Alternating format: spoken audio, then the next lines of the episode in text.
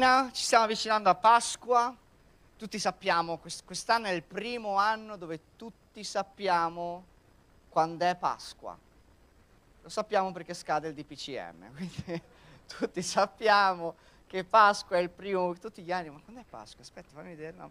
Quindi sappiamo tutti quando è Pasqua e quindi inizieremo una serie di uh, predicazioni che ci accompagnerà proprio al, al mese, al, alla, alla, alla Pasqua, che sicuramente è una delle feste che ci riguardano veramente da vicino. No?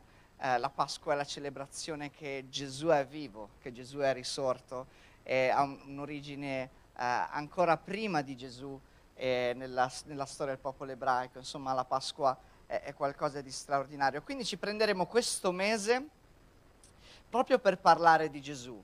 E lo facciamo un paio di... non che di solito parliamo, so di qualcos'altro, però proprio ci focalizzeremo su Gesù.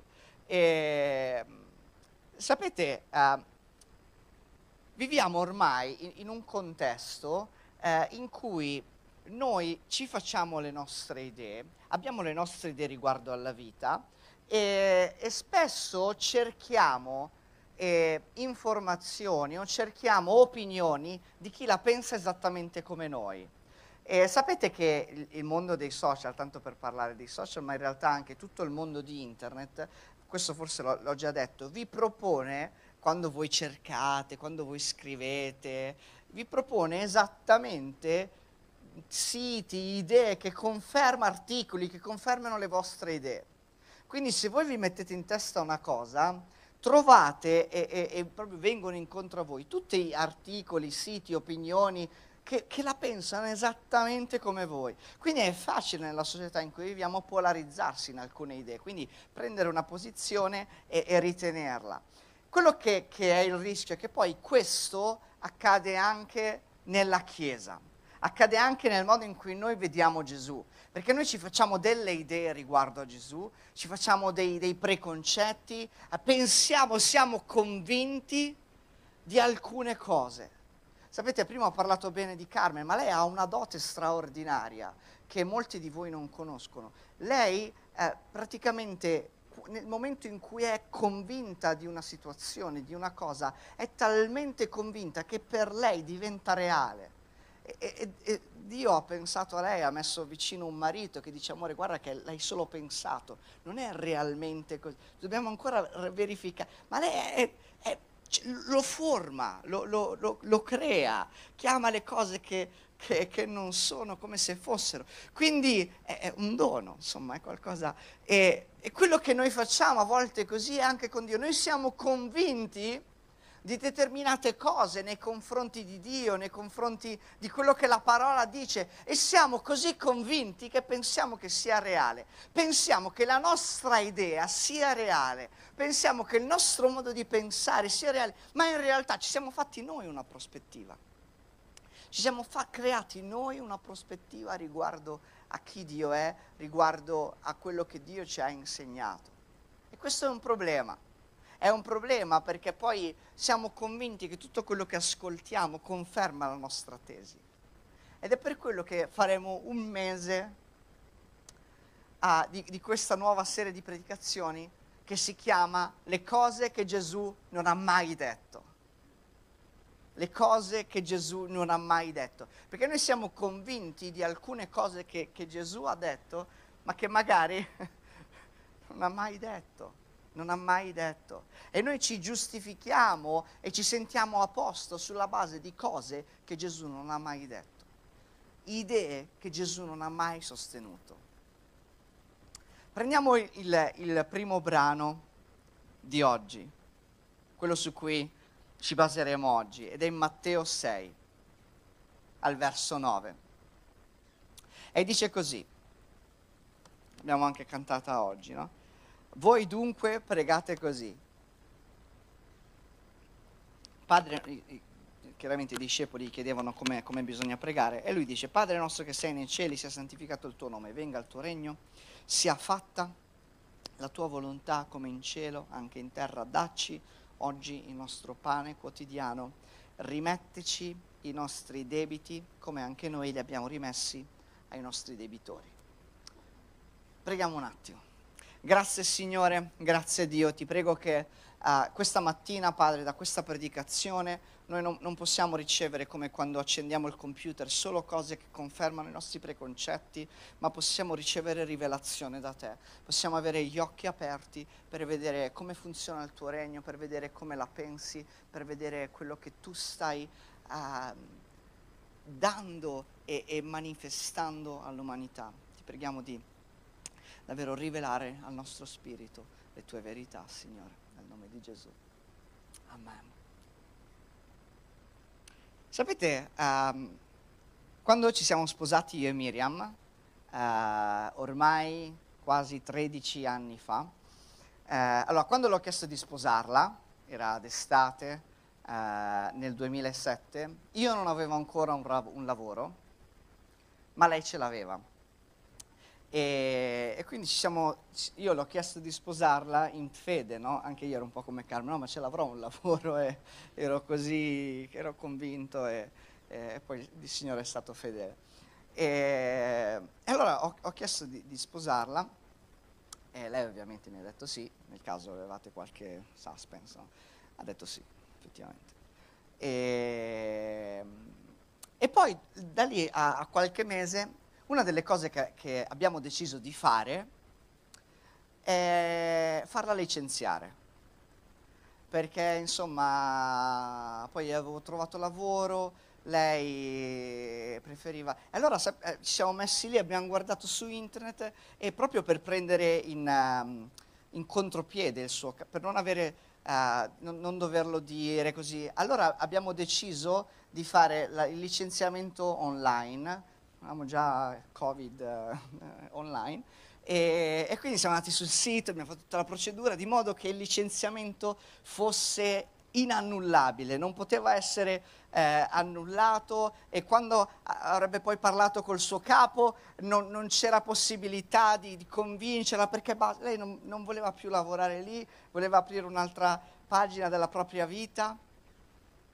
E allora quando poi eh, lei è andata, sono andato anche io per, per insomma, eh, nel caso si fosse aperta qualche questione, allora abbiamo detto, guarda, lei si è licenziata e, e, e, il suo capo era Roberto, non so, se,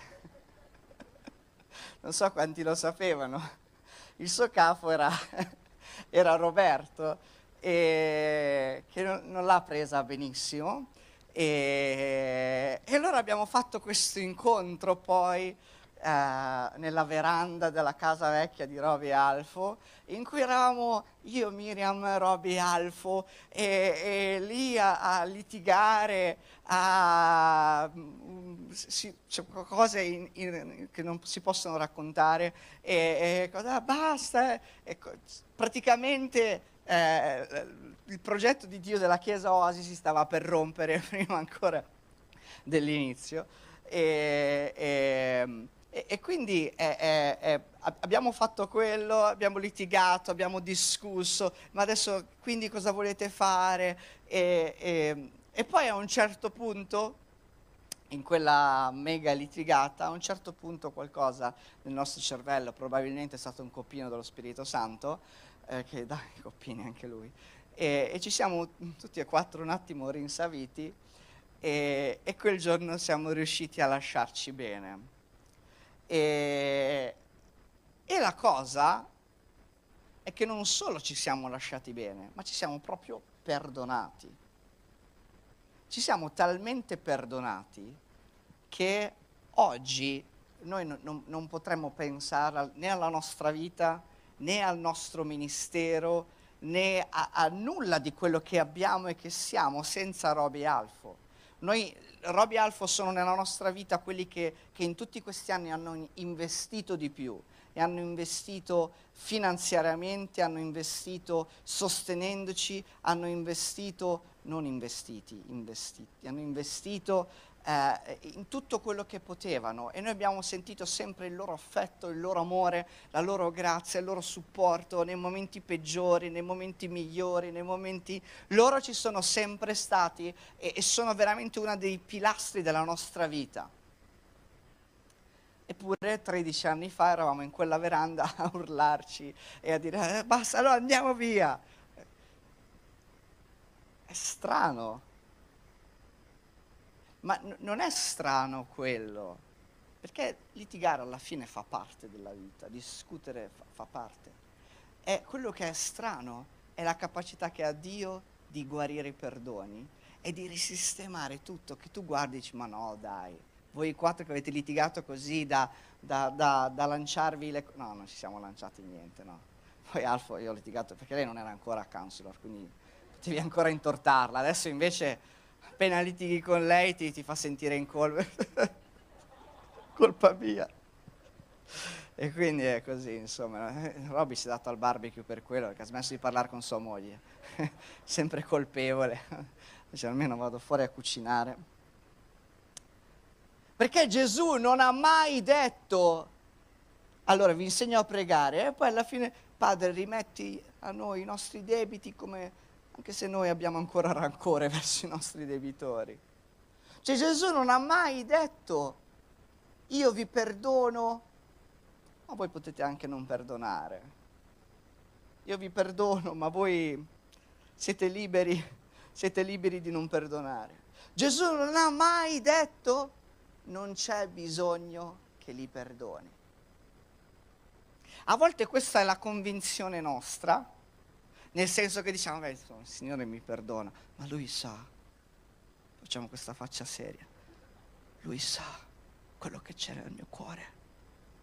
Sì, lo sa, te l'ha anche detto, ti perdono se tu perdoni. Non ha mai detto io ti perdono, ma non c'è bisogno che tu perdoni, vai tranquillo, basta il tuo cuore. Non l'ha detto.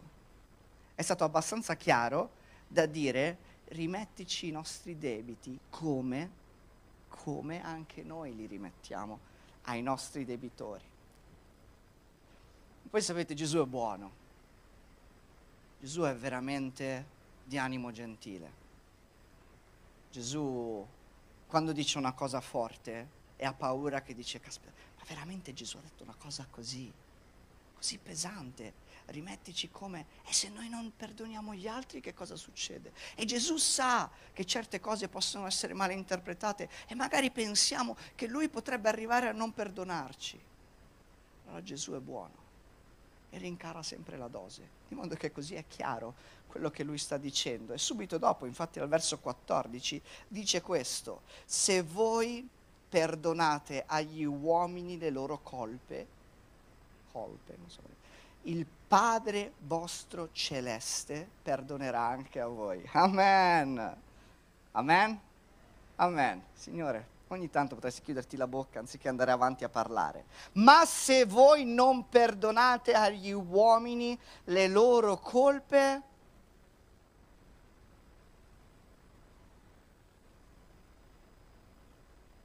neppure. Eh, stavo cercando di capire se in ebraico, greco, aramaico, qualche lingua. No, eh, neppure il vostro Padre perdonerà le vostre colpe. Wow. Lo sento, sento subito il, il, il primo retropensiero che, che, arriva quando parliamo di perdono. Eh, ma tu non sai quello che mi ha fatto. Eh, ma tu non sai quello che, che mi è successo. Tu non sai quello che quella persona mi ha fatto. Tu non sai quello che ho dovuto subire. Tu non sai. Com- com- come posso perdonarlo? come posso riuscire veramente a perdonare quella persona? Magari sei stato tradito da tua moglie, da tuo marito, da un amico, forse sei stato tradito dalla persona più vicino a te che ti doveva sostenere, da qualcuno che ti fidavi, forse qualcuno ti ha usato per i, tu- per i suoi scopi, ti, ha, ti, è stato vicino solo finché gli servivi e poi ti ha, ti ha scaricato, ti ha scartato.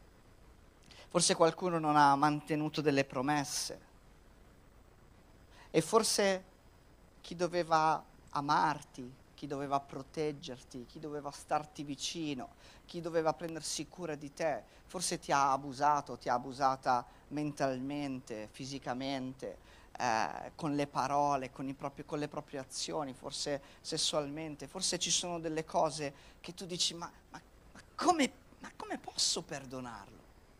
era la persona che doveva proteggermi, era la persona che doveva essermi vicino. Ma come faccio a perdonarlo? Come dannazione puoi pensare che io perdono? Ed è lì che noi siamo convinti che Gesù abbia detto, io ti perdono e non c'è bisogno che tu perdoni gli altri. Ma Gesù non l'ha mai detto.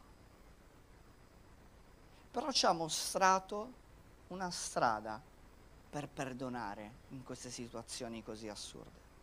Quando qualcuno si sente ferito, che poi diciamoci la verità, quando si ha mancanza di perdono, quando si ha risentimento, amarezza, in realtà ognuno di noi vive quello che ha subito, quello che ha ricevuto come qualcosa di, di tremendo, come qualcosa di pesante, di doloroso.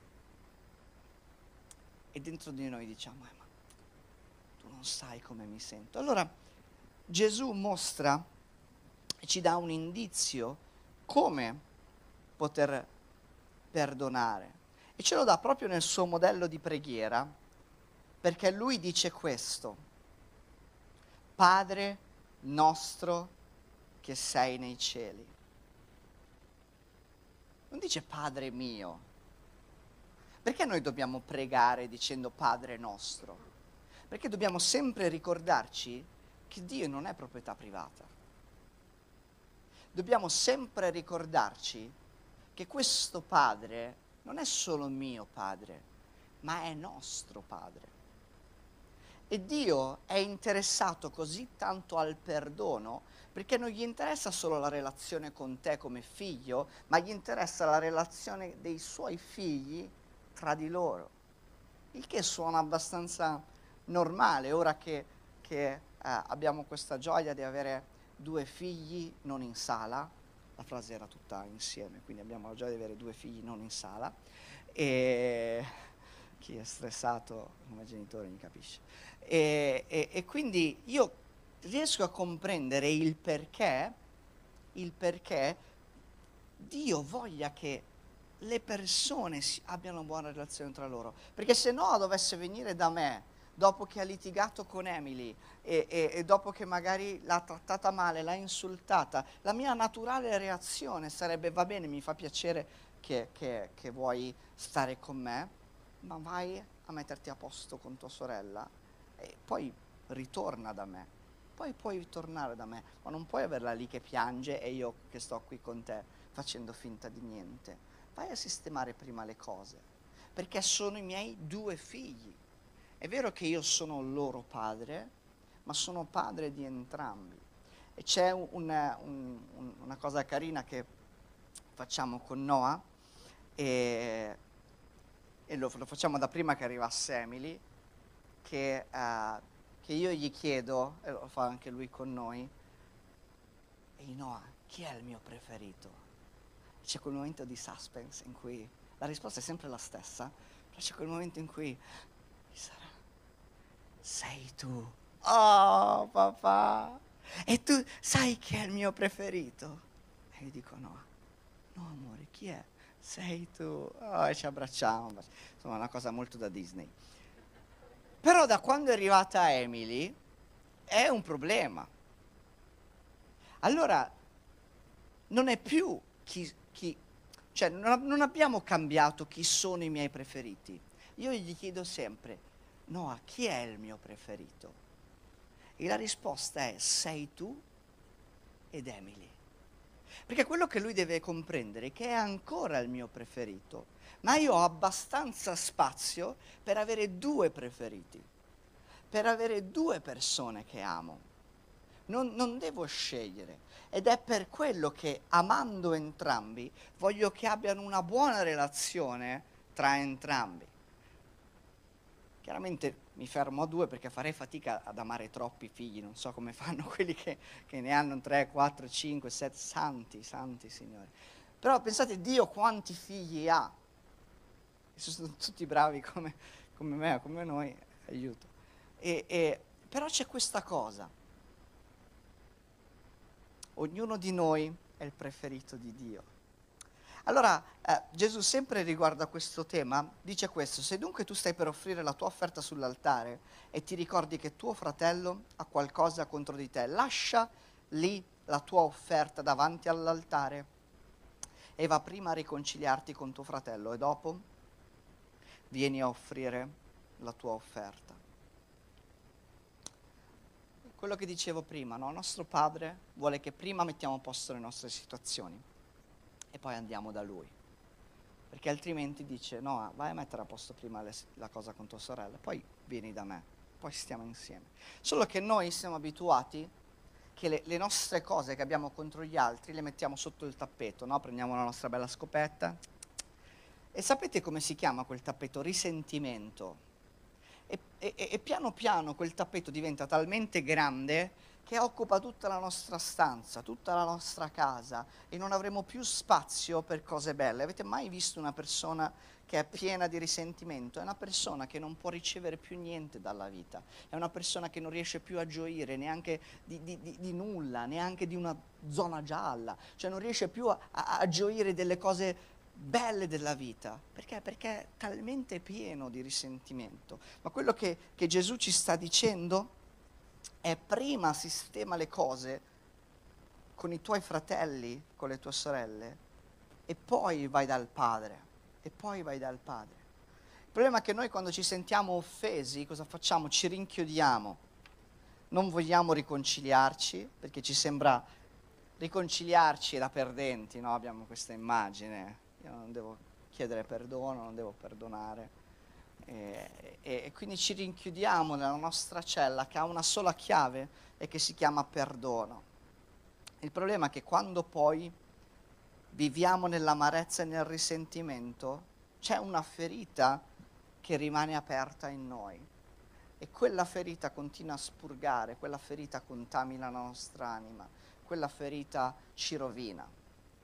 E, e pensate che è appurato a livello scientifico che ci sono alcune malattie che derivano proprio da risentimento, da mancanze di perdono, perché siamo talmente infettati da questa schifezza che ci rovina che ci rovina. Ed è per quello che Gesù è molto chiaro.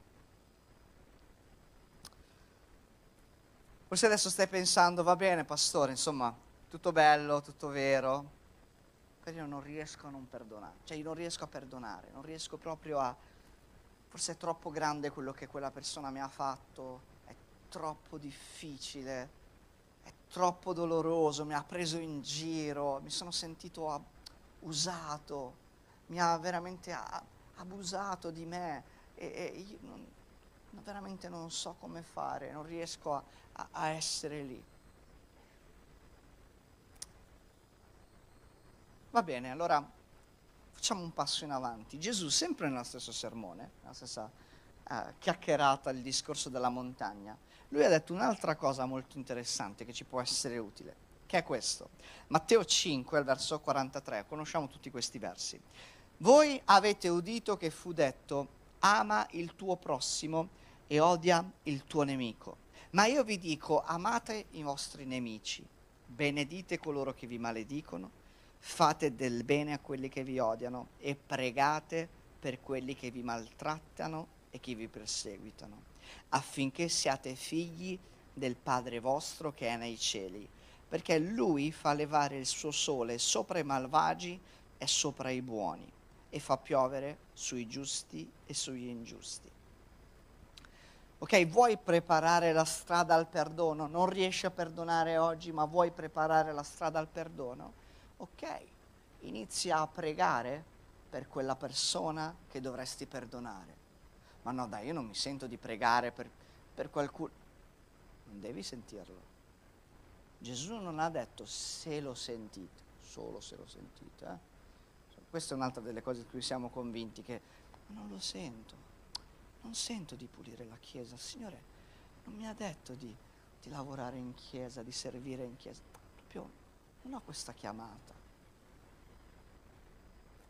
Ti ha già chiamato nella Bibbia? Ha già chiamato tutti? Vabbè, altro discorso. Comunque, non c'è bisogno di sentirlo. Perché Gesù non dice se, se lo sentite, eh, quando avete davanti un nemico, se ve la sentite amatelo. No, quello che fa scalpore di questo verso è che lui dice agite, amate, benedite, pregate, perché ascolta bene quello che ti sto per dire è importante, non che quello che dicevo prima non lo fosse, però questo è l'atteggiamento, è l'azione, scusatemi, è l'azione, quello che facciamo che smuove gli atteggiamenti della nostra vita. È quello che facciamo. È come essere genitori, ad esempio. Spesso le prime cose che facciamo le facciamo perché vanno fatte. Nessuno che ha avuto un figlio lattante sentiva nel proprio cuore di cambiargli il pannolino di notte. Questo desiderio profondo del cuore. No, però lo facevamo e farlo ci ha insegnato a prendere cura, così come nel matrimonio. Ci sono alcune cose, non è che mia, mia moglie alle sette di sera, quando noi ceniamo, sì perché ceniamo alle sette anche prima, dice amore sento proprio di fare la cena questa sera. Se, questa sera così, eh, sento proprio di prendermi, questa è la Patti, la Patti si dice sento e, e, lo fa, se non lo sente lo fa lui, però cioè, no, non è un sentimento, è lo fai, ma facendolo stai vivendo quello, quello che sei e, e, qualcosa in te cambia. Quindi in, in questo caso quello che sta dicendo è amate, benedite, pregate, l'azione viene prima rispetto all'atteggiamento, perché se aspetti di farlo, se aspetti di obbedire a Gesù fino a quando lo sentirai, vivrai tutta la vita senza aver obbedito. Se aspetti di pregare per qualcuno che ti ha fatto del male e aspetti di sentirlo, non lo farai mai. Non lo farai mai o sei Gesù che, che, è venuto qui, non lo so, è qualcosa, stai fondando una setta, sei... No, ma non lo sentiamo. Come fai, sen- come fai a sentire di pregare per qualcuno che ti ha fatto del male? Ma lo fai, ma lo fai, agisci. Però forse dovresti chiederti, o dovremmo chiederci, ma a cosa serve? A cosa serve amare, benedire, pregare per qualcuno che non se lo merita, per qualcuno che non vuole il nostro bene, per qualcuno che, che magari ci ha ferito terribilmente. Può veramente la, la preghiera e l'amore, la benedizione cambiare quella persona? Davvero? Forse no. Potrebbe, potrebbe, ma forse no. Però una cosa è certa, cambierà te. Amare, benedire e pregare qualcuno che tu devi perdonare. Forse non cambierà quella persona, non lo possiamo sapere, ma di sicuro cambierà te. Cambierà il tuo cuore, cambierà il modo in cui la guardi, cambierà la tua attitudine e arriverai a, riuscire a perdonarla c'è questa frase che qualcuno ha detto che dice all'ombra del mio dolore il perdono sembra la decisione di ricompensare il mio nemico. Sembra quasi una debolezza. Ma all'ombra della croce il perdono è semplicemente un dono da un'anima immeritevole a un'altra. Perché noi abbiamo sempre questa idea che noi siamo un po' più bravi degli altri. Ci siamo salvati per grazia, eh? Però noi chi non me lo meritavo, eh? Poco, però un pochino, ma ci sono nessuno, una brava persona, un pochino me lo meritavo. Abbiamo questa idea che noi con un pochino più degli altri ce lo meritavamo. Non so se vi ricordate quella storia che forse ho raccontato una volta di quel pastore eh, che era all'aeroporto e, e stava per imbarcarsi su un aereo e c'era overbooking, quindi non c'erano più posti disponibili e gli hanno detto guardi, eh, lei ha un biglietto economy e mh, mm, siccome però l'aereo è, pre- è, è, pieno, con lo stesso prezzo la faremo volare in, una, una, uh, in prima classe, anche se insomma, non, non, ha pagato per questa fascia, ma la faremo volare in prima classe. Allora lui accetta, di, di, insomma, tutti noi vorremmo eh, volare in prima classe. Allora entra eh, in questi divani giganteschi, erano poche persone, gli servono da bere, è bello, comodo, fantastico, mette lì dice Signore grazie perché sono il tuo favorito, eh, sei buono con me, grazie. E, e, a un certo punto vede in, in, un'altra, uh, in un'altra, poltrona, vede un uomo che era uh, vestito molto male e si era tolto le scarpe, ha tipo calzini bucati, quelle cose che solo in aereo possono succedere, e che insomma tutto trasandato, eh, che non è che proprio si era fatto il bagno nel CK1 e quindi era in questa situazione qui. Allora eh, lui pensa e dice, certo che oh, in prima classe fanno proprio salire di tutto, cioè fanno salire qual- qualunque persona che, che, che insomma e, e lo Spirito Santo, lui racconta, dice che in quel momento nel suo cuore gli ha fatto sentire, ricordati che neanche tu dovresti starci qui. Cioè tutti e due non lo meritate di stare qui. Siete comunque stati graziati. E, e lui in quel momento racconta, insomma, che, che, ha avuto una rivelazione di quello che è la grazia di Dio e, e del rapporto che dovremmo avere con gli altri consapevoli che tutti noi non ci meritiamo di stare dove siamo e nessuno di noi è, è migliore per poterci essere. Tutti noi siamo, come, come dice quella citazione, anime immeritevoli. La domanda è quante famiglie sarebbero ora guarite se genitori e figli si abbracciassero chiedendosi perdono? Quante coppie eviterebbero di spaccarsi? Se ci fosse il perdono? Quante amicizie potrebbero trovare guarigione o quanti di noi potrebbero essere liberi dalla prigione di risentimento se solo decidessimo di perdonare? Ma Dio non è cattivo quando ci chiede di perdonare, è solo che Lui ci ha perdonati. E il suo perdono riguarda qualcosa di un po' più grande e c'è questa uh, domanda che, che Pietro fa a Gesù in Matteo 18, dice, Signore, ma quante volte perdonerò mio fratello se pecca contro di me? Fino a sette volte. E Gesù a lui, non ti dico fino a sette volte, ma fino a settanta volte sette. Sapete perché c'è stato questo, questi numeri? Perché secondo la tradizione giudaica, perdonare tre volte era essere una persona clemente, era essere una persona eh, che era pronta insomma a perdonare, a, a non avere risentimento. Allora Pietro propone il doppio, però col, con il sette per, per arrivare a un numero completo, dice sette volte, arriverò fino a sette volte quello che Gesù gli dice è, non, non mi serve che tu calcoli quanto è veramente tanto per te, perché in realtà è 70 volte 7, cioè non c'è un limite. Perché come Dio non ha limiti con noi, così noi dovremmo essere disposti a perdonare gli altri senza limiti. E per illustrare questo, per spiegarci il perché, Gesù ce l'ha così tanto con la necessità che noi dobbiamo perdonare. Racconta una storia che, che, è illuminante da questo punto di vista e che ci accompagnerà verso la, la conclusione. E dice questo, c'era un servitore, non, non la leggeremo, che doveva al proprio padrone una bella cifra di denaro. Gli doveva 10.000 talenti. 10.000 talenti.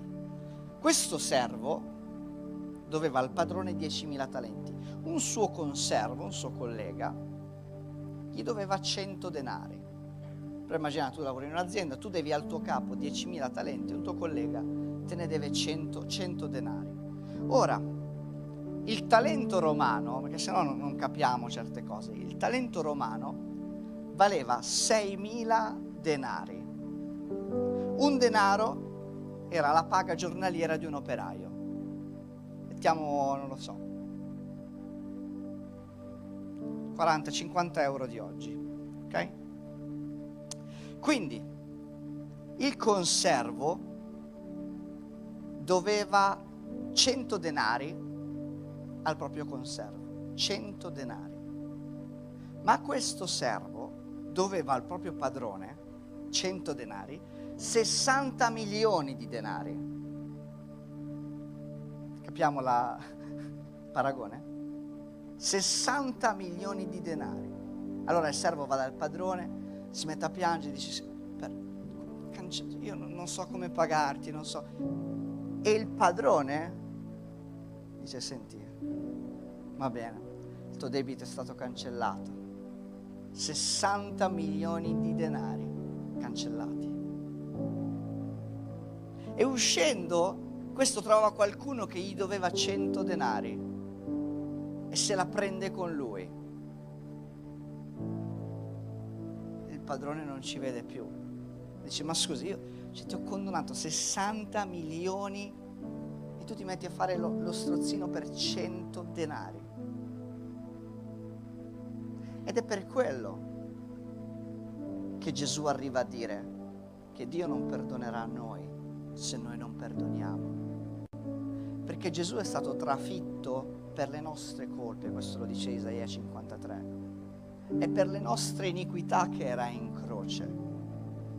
Quindi ha portato su di noi, su di sé, i nostri peccati, quei 60 milioni che erano il nostro debito. Lui l'ha pagato, l'ha portato sulla croce e dice non è possibile che per molto meno voi non siate disposti a perdonare.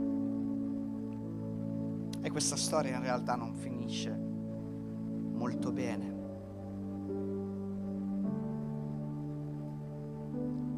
Ma torniamo a quel verso dove dice se voi perdonate agli uomini le loro colpe, il Padre vostro celeste perdonerà anche voi, ma se voi non perdonate agli uomini le loro colpe, neppure il Padre vostro perdonerà le vostre colpe.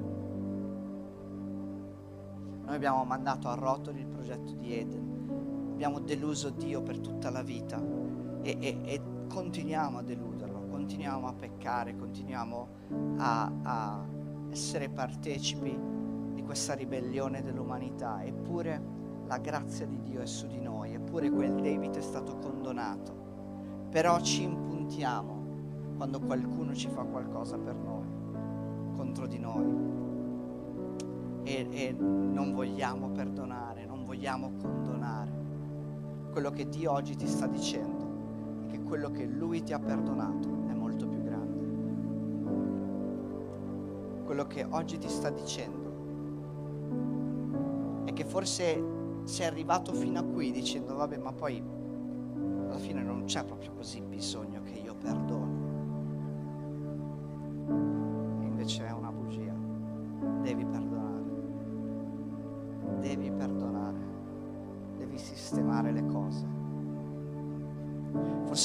Andare a chiedere per, perdono a, una persona perché è lontana, forse non puoi dirgli che lo perdoni per qualche motivo, ma devi lasciare andare nel tuo cuore. Devi lasciare andare nel tuo cuore. E, e non lo devi fare per me, per la Chiesa, ma lo devi fare.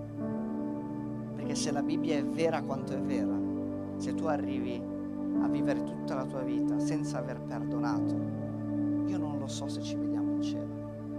Non lo so. Perché Gesù ha detto che tutto è perdonato a chi ha perdonato. Perché siamo tutti immeritatamente in prima classe perché abbiamo 60 milioni di buone ragioni per perdonare chi ha con noi debiti, che possono essere grandi o piccoli, ma non sono paragonabili a quello che noi avevamo nei pressi di Dio e che Lui ha deciso di perdonare.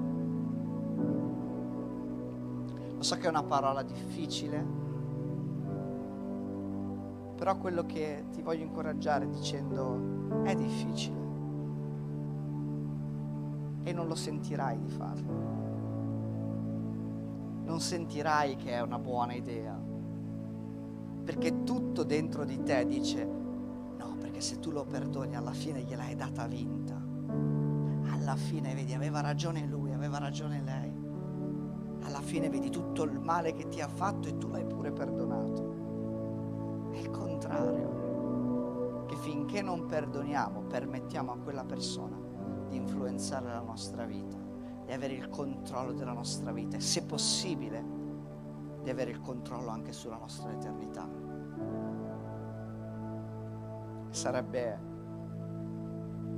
uno smacco che per non aver perdonato qualcuno che ci ha ferito così profondamente mettessimo a repentaglio tutto. Ci sono persone che hanno vissuto i più, i più grandi abusi guardandoli non lo diresti mai. Ci sono persone che hanno avuto, vissuto qualche piccolo torto e lo sai bene. Da cosa dipende la differenza? Dal perdono, dal perdono, dal lasciare andare. E questa mattina faremo la Santa Cena e sarà proprio un momento in cui ti chiedo di, prenderla. Come sempre diciamo, chiaramente se è un momento per, di comunione con Gesù, se sei battezzato, se a breve farai questo passo, se hai scelto di, di, di stare con Gesù, però ti chiedo ancora di più, prendila se hai deciso di perdonare. Forse c'è qualcuno che tu hai in mente, sicuramente mentre io parlavo, ognuno di noi aveva in mente qualcuno forse che, che devi perdonare completamente, forse che lo devi perdonare un po', forse non l'hai lasciato veramente andare. Ecco, io questa mattina ti dico, prima di prendere la Santa Cena, nel tuo cuore prendi questa decisione. O se non ti senti di, di cioè, se non ce la fai, insomma, a perdonarlo realmente, prendi la decisione di iniziare a pregare per quella persona, iniziare a benedirla e dire ok, io arriverò a quello. Signore, io lo farò, perché tu l'hai detto. E io voglio perdonare come tu mi hai perdonato. Quindi stiamo seduti, aspetteremo qualche minuto e intanto il, il gruppo può salire. E, e quando ti sentirai di poter prendere la Santa Cena, alzati in piedi poi uh, diamo qualche minuto per questo e poi dopo qualche minuto con chi sarà in piedi passeremo per dare la Santa Cena. Perché è importante che prendiamo seriamente. E forse è una parola che non ti farà riposare oggi pomeriggio, non ti farà dormire stanotte, forse ti, ti, ti rovinerà la settimana ma sapete c'è la tristezza che provoca Dio, porta vita. Forse tu eh, pensavi che potessi vivere tutta la vita avendo quel risentimento, quella rabbia, quel dolore, quel, quel risentimento e andare bene lo stesso, ma non è così. Non è così.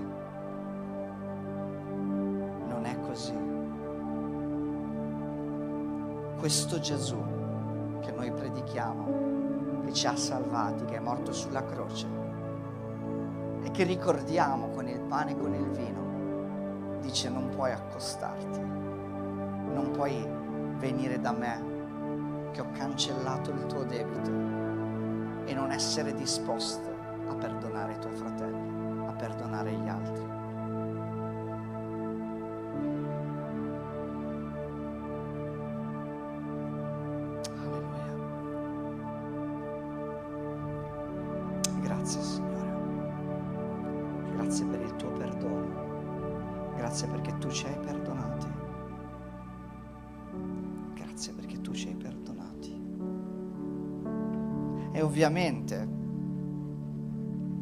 Le persone che devi perdonare ci sei anche e soprattutto te stesso. Ci sei tu. Veramente pensi che non meriti perdono?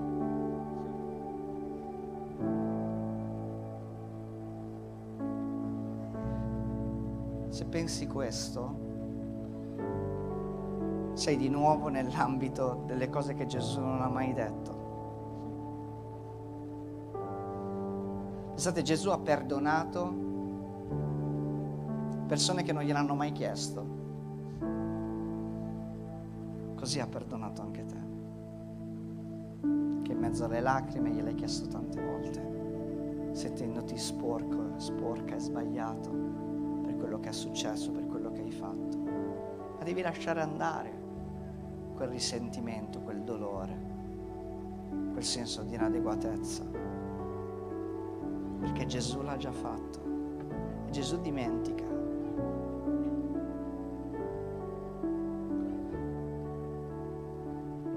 Gesù dimentica.